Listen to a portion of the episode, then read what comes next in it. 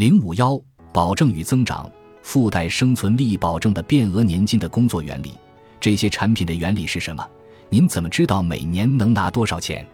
这些产品在很多方面都很像共同基金或单位信托基金，因为这些产品对应的基础资产实际上就是共同基金。从技术角度看，它们是一种专户基金、独立账户或独立管理的账户，在不同地方叫法各不相同。这些投资基金综合了共同基金的增长潜力及寿险保单的保障功能，因此它们通常称为由保险公司保单包裹的共同基金。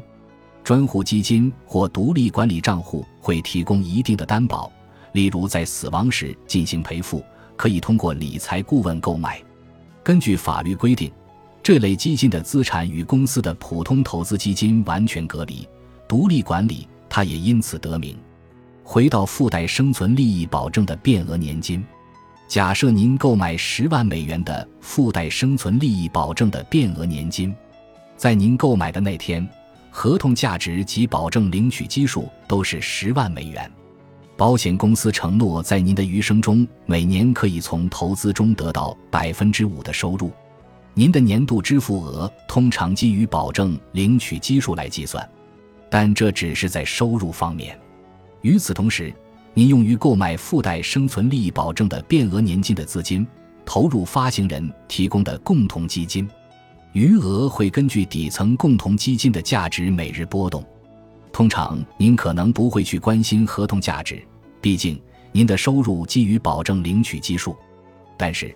这类产品在市场上涨时提供了一定的上升空间，具体方式为：如果您投资的基金投资收益很好，合同价值超过领取基数的价值，则领取基数可以调到一个新的更高的水平。多数附带生存利益保证的变额年金允许每3年重设领取基数，这个过程通常被称为进阶复利。除了进阶重置，还有另一种方法可以提升附带生存利益保证的变额年金的收入水平。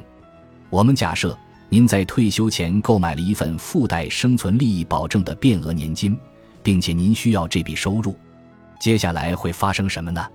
如果您购买了附带生存利益保证的变额年金，但是推迟领取，则每年会有一笔收入额度加到您的领取基数上，通常是 5%。 当您开始从附带生存利益保证的变额年金中领取待遇时，将用新的更高的领取基数来计算领取待遇。例如，假设您购买10万美元的附带生存利益保证的变额年金，由 5% 的收入额度延迟到2年后开始领取，则保证领取基数将是您最初的投资加第1年的收入额度加第2年的收入额度，即10万美元加10万美元乘500分号加10万美元乘500分号等于11万美元。由于您延迟到2年后才开始领取，您的年度待遇给付额将是11万美元乘500分号等于500美元，而不是5000美元。如果您推迟到5年后开始领取，则保证领取基数将增长到 12.5 万美元，您的年金待遇给付额将是6250美元。这有点类似第6章介绍的递延收入年金。请注意，您的这种更高的待遇给付额与相关附带生存利益保证的变额年金中的投资业绩无关。如果您的保证领取基数在等待期重设，则保险公司将基于新的调增后的基数计算您的收入额度。表 8.1 展示的就是我们刚才介绍的情形，表达更加清晰。值得注意的是，保证领取基数对应的收入额度无法变现或提取。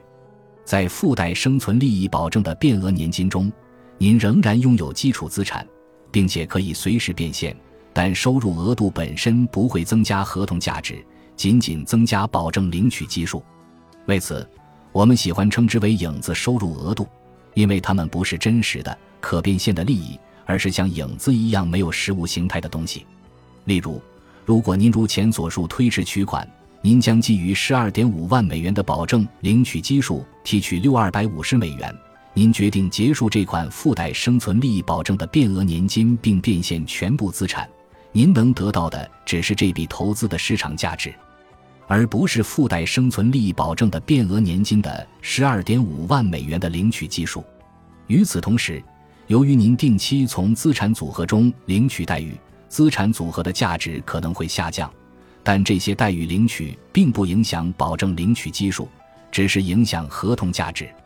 所以，对此类产品的购买者而言，需要了解两种价值：资产组合价值及保证领取基数。说了这么多，您会发现这些产品与终生年金很像，因为他们向购买者提供了一份终生收入保障。对于那些希望汇聚所有购买者、构建风险池的产品发行者而言，他们也有点像终生年金。也就是说，把购买者支付的附加险费用用于为那些超出平均预期预售组合中已经没钱的购买者提供资金来源。但与年金不同的是，在附带生存利益保证的变额年金中，您拥有自己的投资资产，并且可以随时提取。我们随后会考察采用不同产品年金化养老资产，它们的成本分别是多少，附带生存利益保证的变额年金的费用是多少。由于附带生存利益保证的变额年金提供收入保证及影子收入额度，您需要支付的费用比年金或共同基金更高。根据您所处的市场、变额年金中的基金选择，以及您是否选择各种特殊条款等因素，典型的年金管理费率介于100个基点到500个基点之间。